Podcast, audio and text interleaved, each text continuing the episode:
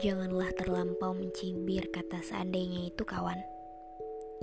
Sebab barangkali terangkum doa dalam hati yang paling desir.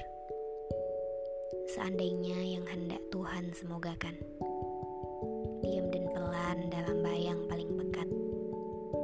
Semogalah seandainya itu sebaik-baik prasangka pada mereka yang menjauh karena patuh.